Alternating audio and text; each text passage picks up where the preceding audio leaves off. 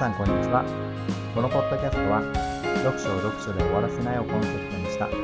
ライン読書会の内容を収録したものです。しちがつはに週にわたってゆくつゆるの作生物から見た世界を課題図書として読書会を行います。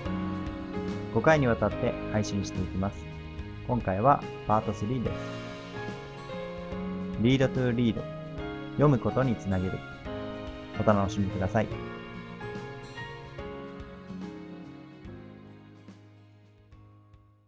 進歩に関してケタ君の話と、まあ、プラグインの話を合わせたときに、進歩してる分野としてない分野がふたつあると思ってて、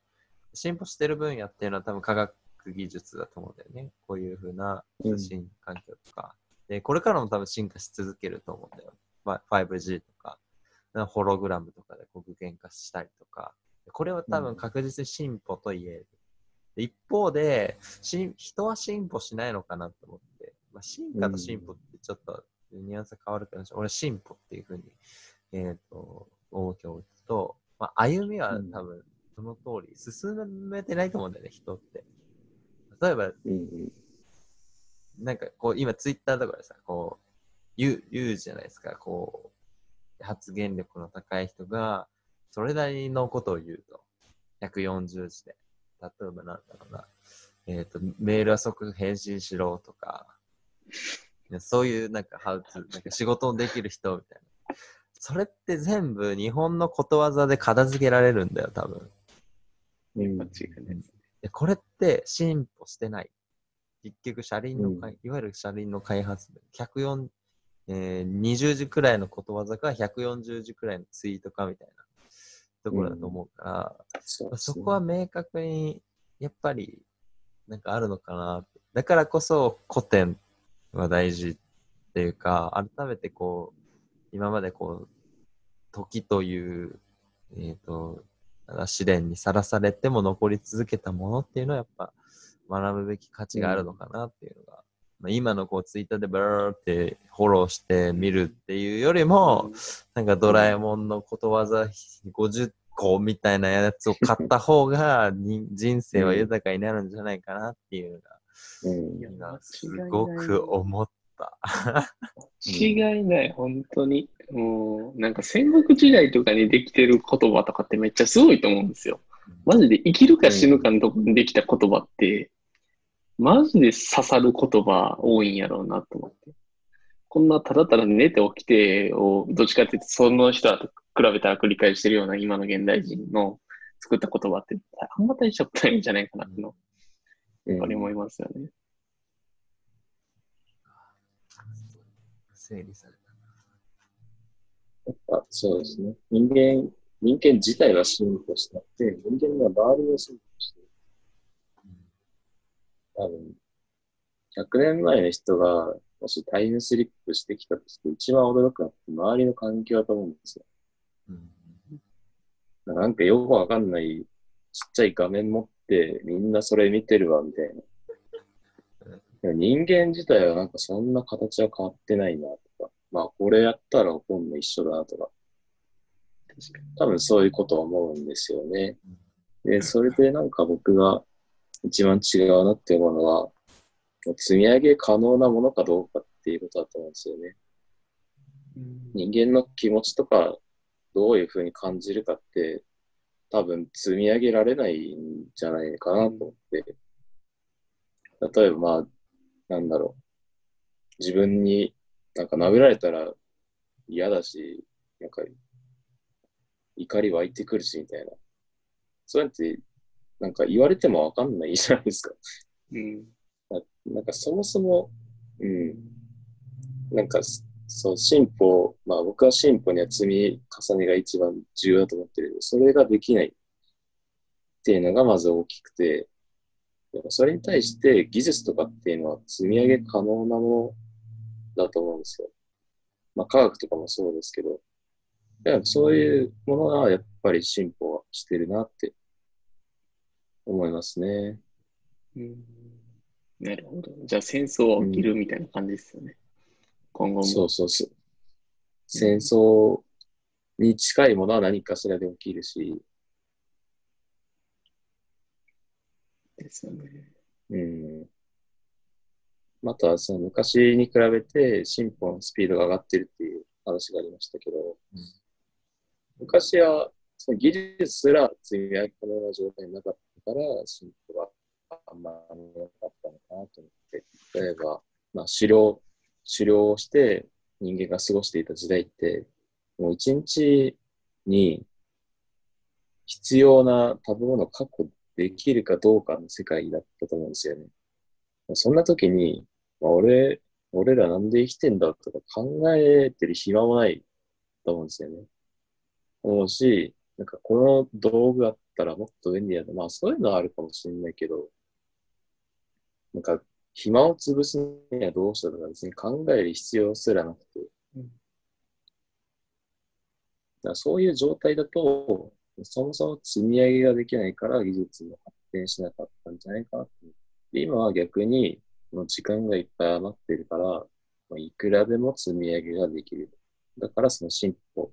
まあ、時間があるっていうのは、まあ、食べ物に困らないとか、まあ、そういうことを言ってるんですけど、だからどんどんポンポンポンって積み上げっぽいんじゃないかなって思いますね。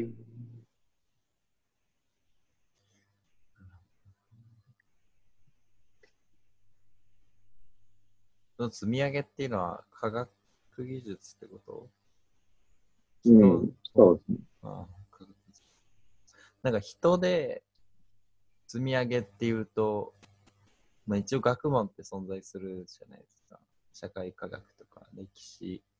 人類学とか。うん、なんかそれもその余裕が出てきたことによって積み上げ可能というか、積み上げる試みはなされているのかなっていう、ね。うん、ただ、俺これ重要にな今後重要になってくるのは、やっぱそれをいかに新しく生まれてきた人間にインストール、効率よくまんべんなくインストールできるかっていうのがやっぱ大事になってくるのかな。うん、やっぱそうだね。先ほど言ってた通り、なんかゼロから生まれて来るじゃないですか、人間って。で、積み上げっていうのは、まあ、そもそも個体では無理、無理で、その積み上げ、今までのこう人類の積み上げ、戦争は良くないっていうのをインストールするために教育ってされてるのかなって今思った。うん、確かにな。実は積み上げられていて、知識、科学としてはそれを人間はインストール蓄積ができないからせっせとインストールしている。うん、なるほどな。なんかそこで僕もう一個聞いてみたいことあったんですけど、うんうん、ファクトって何やろうって最近すごく考えるんですよ。うん、なんか、なるほど。例えば歴史とかでも勝てば官軍ってよく言われるように、豊臣秀吉が明智光秀に勝ったから明智光秀があの反逆罪でダメな人間ってなってるけど、でもそうじゃないって説もあるんですよね。でも歴史ではなんですかね、明智、豊臣が勝ったからそういうなってるとか、あとはデータを取っても ひゃくパーセント なんていうんですか、こう直線になってる線ってあんまないなと思ってて、ろくじゅうとかななじゅうが、まあ、それがファクトって認識されるようになってるなと思ってるんです。だから、うん、そう思ったときに、何をファクトにするのかってめちゃくちゃ難しいなと思ってて、で、かつそのファクトが、うん、さっき梶君が言ってた、今後現代がめちゃくちゃ早く回る中で、それがほんまにファクトになるのかっていうのは、ちょっと僕疑問に思ったりはしてるんですよ。言ってることわかりますかね？うん、もう全然わかんなかった。ちょっと待ってくださいね。えっと、えっと例えば、教科書に載ってること、まあ、科学とかで言うと、多分ですよ、僕の推測なんですけど、ろくじゅうパーセント、ななじゅっパーセント でこうなりますみたいな答えとかが結構多いと思ってるんですよ。まあ、具体的にはちょっと今出ないんですけど、でもよくデータ取るときとかも、なんか正規分布なんですか、あのー、なんていうの、そう、とか。正規、あ、な、な、なんでしたっけ、これ。あの、えー、っと、関、え、関数じゃない。分布かな。そう、分布ですね。え分布地、き、ん回帰曲線。ああ、回帰、かな。で、うん、まあ、こう書くじゃないですか。A と B の、これがあって。うん、で、大体は直線になってるけど、そう、そう、近似値みたいなところで言うと。でも、うん、大体まばらに散らばってるじゃないですか。うん、それをなんか無理やり答え出すかのように、こう、パッて線引いて、で、これをファクトですみたいな、うん、みたいに僕は考えてるんですよ。だから、うん、これを答え、教科書にバンって出して、これが ひゃくパーセント の答えですみたいなっていうのが、僕はどうなのかなっていうのはちょっと思ってて、で、これって多分僕、時代によって、その変化するものだと思うんですよ。結構、ものによると思うんですけど。だから、そのファクトを、じゃあじゅうねんご使えって言われたら、できんのかなっていうのはすごく思うんですよ。だから、もう、なんですかね、あの、確率の高いハウトゥー論でしかないなと思ってるんですよ。うん、ファクトって。僕は。確率の問題だと。そう。でもその確率って多分時代にすごくあの起因するから、今後、うん、そのファクトはファクトじゃなくなるんじゃないかなって思ってるのが僕の、まあ、説なんですよ。うん、っていうファクトの考え方が僕の中にあるんですけど、皆さんファクトに関してどう思われてるのかも多分考えないと思うんですけど、こんな。うん、いや僕、でも最近実は考えてて、うんで僕の今考えているのとしては、まあ、ファクトってのはそもそもないというのが僕の結論ですね。でこの世界にあるのはオピニオンしかないと思ってるんですよね。うん、でなんかこの本、生物から見た世界って本を読んだ後だとなおさらそう感じていて、まあ、環世界っていうのがまあ生物によってあります。で人間によってはまあ若干見えてる世界は違う。その時に、なんか、なんだろう、そんな絶対不変のものを自分が見れるわけがないなっていうことはすごい思ってて。で、今、ファクトって呼ばれてるものは多分、なんだろうな、実態としては、なんか最も事実、らしいと思えるオピニオンだと思うんですよ。オピニオンっていうのは、まあ、例えば物の見方とか。だからなんか、そうだなぁ。まあ、あんまりいい例えが浮かばないですけどね。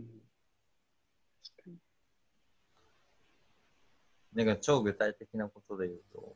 まあ、ちょっと外れてるかもしれないけど、うん、昔野球とかサッカーで水を飲むなっていうファクトがあったのが、うん、今は水を飲めっていうファクトになってるのもあったりとか、うんうん、でもそれちょっと散歩実は離れるのかない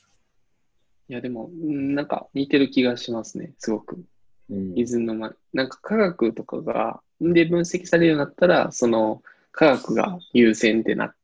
根性論を抑えられたみたいな、うん、多分、うん、まあこれも多分なんかこっち科学をファクトと認識してしまってるから起こるやつだと思うんですけど、うん、確かに一世代前の水野桃が勝ててたっていうファクトが多分あったと思うんですよ、うん、そういう根性をつけることによってあのここぞに馬力が出せるみたいな、うん、それも多分ファクトやと思うんですよ当時のでもそうやって時代が変わることによって科学みたいな別のファクトが出てきて、うんうん、それがファクトじゃなくて、なくなったっていうことですね。うんうん、それがあるから、ファクトって何なんだろうってすごく思うんですよね。ああ、確かにな、うんそうそのそう。科学をファクトとする風潮が非常に今大きいじゃないですか。うん、でもだから論文に出たら正解みたいな。うん、ただ、この、まあ、研究生活とかしていると、まあ、それは良くないって、まあ、批判的な思考を持って、うん、あの鵜呑みにするのは良くないあ鵜呑みにするんじゃないで、うん、ちゃんと批判的な思考を持ちましょうっていうのがあって、でというのも、まあ、俺個人的にすごい怖いなって思ってるのは、その科学の、まあ、その信頼度の高さっていうのが怖いなって思ってるんですよね。そう。ファクトって本当はなんかあやふやなもので人間が勝手に決めてるものだと思ってて、それこそみんなが水を飲まない方がいいっていう、まあ、科学、まあ、ちょっと神話っぽいけど、まあ、科学的なものがもし論文として多分その当時あったら、それはもう、もう、ああ、もうこの論文言ってるからみたいな、権威が言ってるから信じる、うん、それってすごい危険だなって思ってて、しかもどのせ、うん、あの時代でもこういうで、まあ、あのよく最近手に入れたその科学の立ち悪いところっていうのは、あの優生政策って覚えてるかな、あの障害者は劣っているっていう優生思想っていうのがあるんだけど、うん、これそうそうそうそうそうそうこれは結構科学論文とかそういうのを書いて科学的に証明したっていう、うん、そのいうのがあって、それから政策として入ってっていたっていう、まあ、ドイツの過去があるんだけど、それめちゃくちゃ危険っていうか、もう立ち悪いなっていうのは、だって信じるじゃん、だってめちゃくちゃ頭のいい科学者たちがそういう主張してたら、それを信じざるを得ないというか、うん、それってまず気づけないよねっていうのが、そのだから最近ファクトって怖えなっていうのがあるんだよね。今もう俺たちが信じてることがごじゅうねんごひゃくねんごもう真逆で本当にありえない、もう本当に人間的にありえないことかもしれないっていうのに、ちょっとその科学からファクトを自分で抽出するっていうことに恐怖を覚え始めたのが近頃ですね。うん、うんうんうん、そうですね。じゃあ結構ね、定期的にこういう世界、んこういう本読んで、やっぱり改めて今の、そもそも今の人生とか、人生ではないですね。今の見えてるものってなんだろうっていう疑うのはすごく大事ですね。大事ですね。うん、そんなところでカジ君はどうでしたか？今の話を聞いて。こう、事実、まあ、ファクトでこうやっぱりなんかこうそれこそ言ってくれた歴史と数字が結構、まあ、数字科学とか科学とか、まあ、そこら辺が主体的になってくるものなのかなって感じてたんですけど、なんか今の話を聞くとなんかそんなに鵜呑みにしすぎるのも良くないのかなみたいななってくると、今度はどこにそのよりどころを持っていけばいいんだろうみたいなことはきっと思ってきたんですけど、経験とか、なんだろうな、他、僕が思ったのはこうなんか自分の過去の経験でなんかこうした方がいいみたいなのをなんか自分で作っちゃうみたいなのがいいのかなみたいな思ったんですけど、なんか他の人は歴史とかそういった数字とかがあやふやな場合、何をよりどころにした方がいいと思いますか？うん、もう完全に僕は思うんですけど、自分の哲学を作るしかないなってこれは思ってるんですよ。なんか宗教が科学で否定され、うん、でファクト自体もそのマジでマジか分かんなくなかなったなって考えるようになったら、マジで自分の今までの経験からどう感じたかとか、それをどう次に応用するかでしかないかなって思ってて、ほんまになんか正解の生き方とかそういうのにとらわれて、あの、うん、会社作ったり、うーん、なんですかね、お金持ちになるっていうのはあると思うんですけど、でもなんかね、そこじゃなくて、多分自分がどう生きたいとかどうありたいかをしっかり持つっていう、宗教レベルで持つっていうのがやっぱり生きやすい考えなんじゃないかなと思ってるっていうのはありますね。答えを自分で作っちゃうんですね。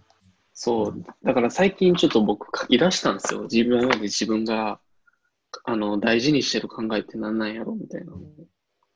で、結構僕好き嫌いがあったんで、うん、てかぴょんぴょん移り変わるタイプやったんで、あのよく言ってるんですけど、人生は エービー テストみたいなの言ってるんですよ。よく比較検証して好きなものを取るみたいな。で、どんどんそれを繰り返していくっていうのは僕結構好きなんで、それを今後も使っていこうっていうのは自分の経験の中で、かつ、えっと、知識、あの、いろんな方の知識とか、まあ、それを否定されてる方もいますけど、僕はこれを取ったって感じですね。だからマジで今までの経験からどう考えるかでしかないかな。うんうん、かな。逆に言うと歴史とかそういった数字の部分も自分で落とし込んじゃおうみたいな感じですか？やっぱりで、うん、あのー、なんていうんですかね、うん、難しいんですけど、今まで歩まれてきた方の、まあ、知恵みたいなのがやっぱりあると思うんですけど、で今置かれてる境遇みたいなのがすごく、あのー、酷似してるんだったら、それを一回インプットしてみて、で、あ、違うなら違うで捨ててもいいと思うんですけど、合ってるなら一回それを取り入れて応用してみるっていうのは全然僕はありかなと思ってるんで、まあ、インプットは絶やさず、ただ自分の声に耳を傾けるっていうのもやっぱり大切だなって思います。なんかどの哲学書を読んだ時よりも哲学が大事な理由が分かった気がする。うん情報です。いや、なんか、ね、いや本当に、いやすごい点と点がつながってるんだけど、今俺頭の中で、あの今人生哲学を持ってっていう話だったじゃない、ケイタ君が。うん、で、でカジがあの正解ど何が正解なのかわからないっていう話で。人間ってやっぱ何かを信じたいのかなって思って、やっぱりね、うんうん、何か、えー、自分じゃないところになんか絶対的なものがあって、それを信じて突き進まないと前に歩む、うまくうまく歩行できないっていうような感じがあって、うん、それがあの別の、まあ、古典ラジオなんだけどつい先週に紹介されてたのが、なんか人間の脳みそって神話にめちゃくちゃ適応した脳みそなんだよって言って、うんまあ、昔はこう神話、まあ、いわゆるこう神とかだよね、イエスとかと信じられてて、まあ、それ信じてそれに対して、あのー、忠実であることが、まあ、人間生きる上ですごい重要重要っていうか、まあ、それが生きやすかった、まあ、救いとかもあるし、ただそれが今科学で否定されて、まあビッグバンとかなって、イエスが作ったんじゃなくてビッグバンが作ったんだってなった時に、うん、あのそれがこうあやふやになっちゃった時に、あれ何を信じればいいんだろ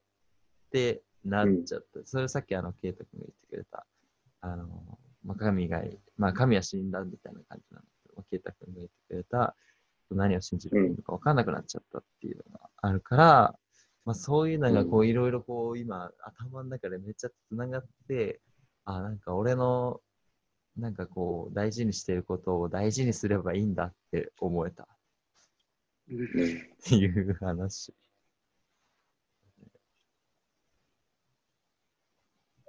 まあね、まあ、正解とか不正解ってそもそも幻想ですから。うん、もうなんか人生で成功とか失敗とか言いますけど、そういうのって別に他人が決めるものではないんですよね、うん、そもそも。だから自分がさっき言ったように、まあ、自分がどう生きるか、どっちを選べばいいのかっていうのはやっぱり自分の中にしか答えがないので、だから自分の中で答え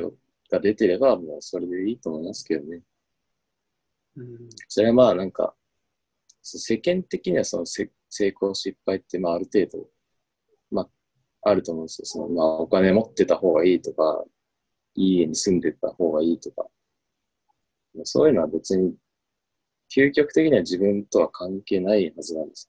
よ、うん、だからお金持ちだったら実際に幸せになるかなんて分かんないじゃないですか、その自分が。だからそういうのはうん、自分が信じる、まあ信じるっていうことを使わない方がいい。自分がやっぱ自分の哲学っていうのをそこはちゃんと意識して、それに従えば、それで十分だと思いますけど、ね。ブッダがいたぞ、ブッダが。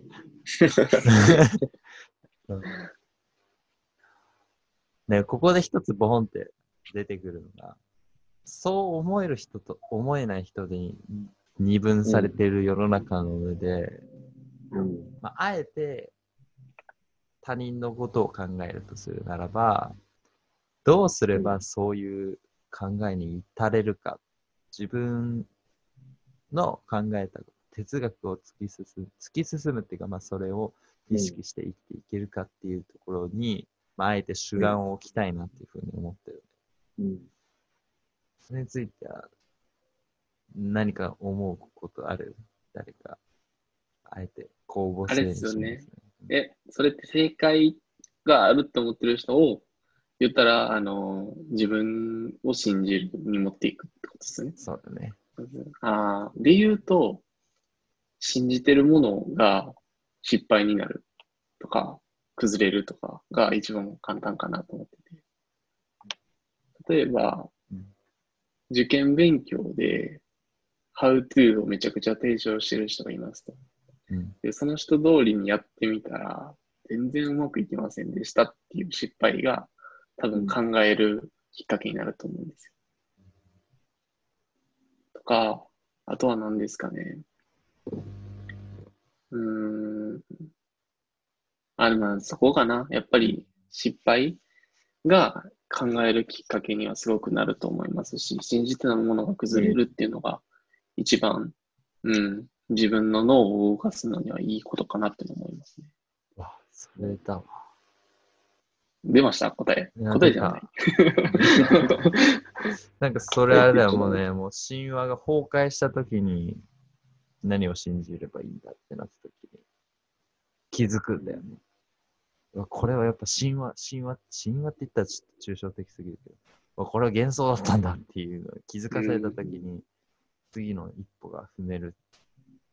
そうですね。そこやと思います。だから今すごくメディアで取り沙汰されてるなんか方々がこう語るじゃないですか。サロンとかも作られるじゃないですか。うん、多分どっかで終わる時が来ると思ってるんですよ。こんだけスピードの速い世の中で。それを、それが外れた時にどう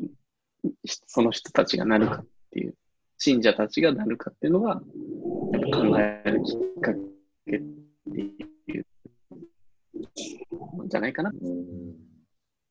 つまりは、無理っていうことになりますね、僕たちができることとしては。なんかその、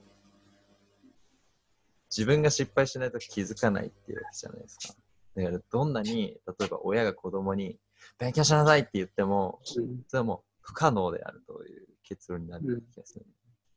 ですね。だから勉強しないでし、あの、ダメ、勉強しなきゃダメだったなっていう失敗をしないと多分勉強はしないかなってのはすごく思いますし、したとしてもすごく淡いものになる気がしますね。うん。そう、やらされた勉強はあったこと。うん。うん、そうすると、人間は愚かという結論に至りますね。うん、まあ。どうなんですかね、まあ、学ばないんじゃないですか、意外に。その先、うん、やっぱ戻りますけど、科学は進歩してるけど、やっぱ人は進歩してないなっていうのは、うん、そういうことなんじゃないかなっていうのは、すごく思いますよね。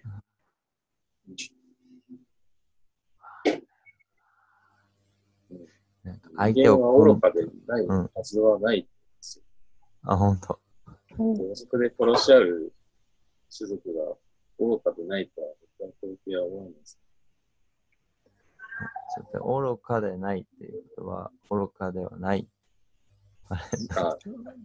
愚かであるってことですね。愚かであるということか。二重否定ね、二重否定。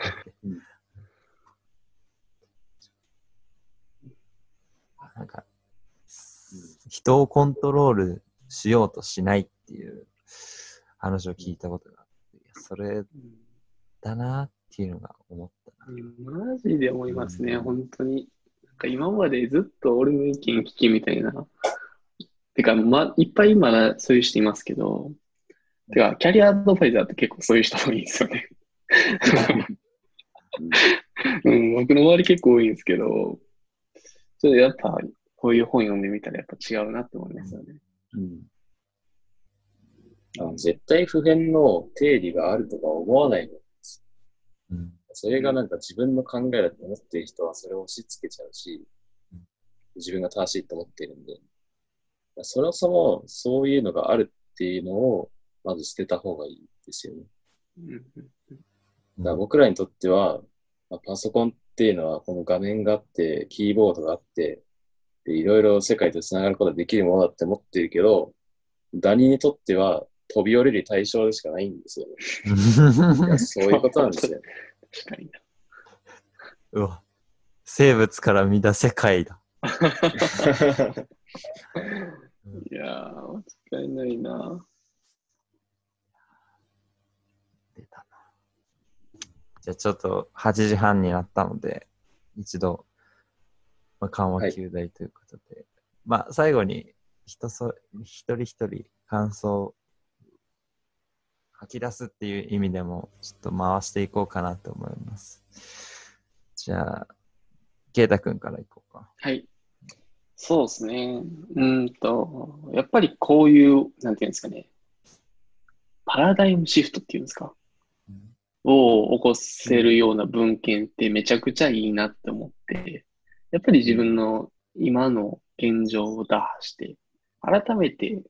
そもそも何やったっけっていうのを考えるのはすごく大事だなって改めて思いましたね、めちゃくちゃ。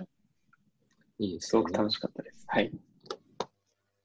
ゃあちょっと続いて僕いくんですけど、まあ、それに付随して、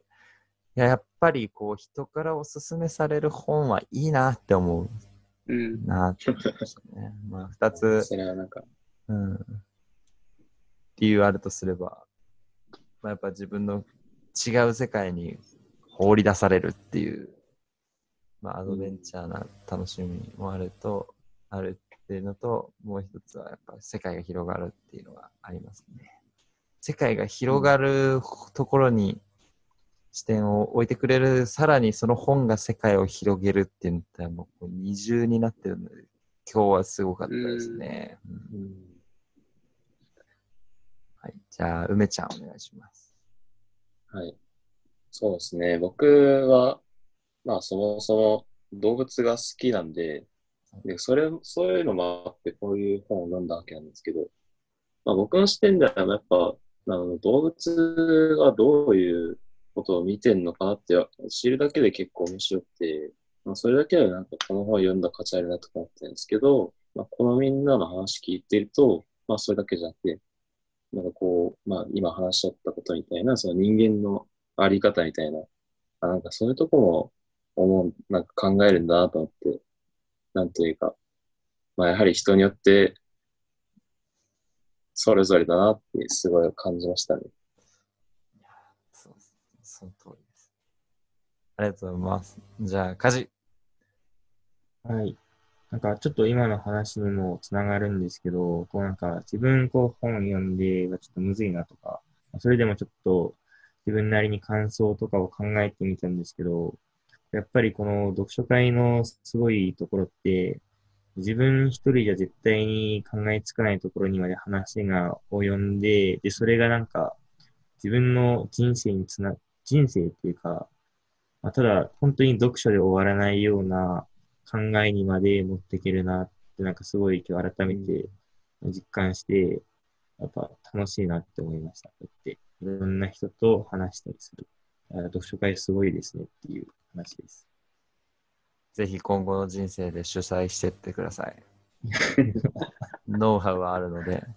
いやー、確かにな。めちゃくちゃいいですよね。うん、すごく。ちなみにあのこれ前編ですからね。そうだった。これ前編、前編も前編ですよこれ。あの前書きで終わってますからね。多分。うん、確かにもうちょっと次ね本の内容を考えたんですね。まあね、たくさんこう話したので次はちょっと内容の方にフォーカスできたらなと思います。うん次回はしちがつじゅういちにちの夜くじからかな、はい、じゅうじはんだっけ、ちょっと後でリマインドを送ります。では本日はお疲れ様でした。ありがとうございます。はい、ありがとうございました。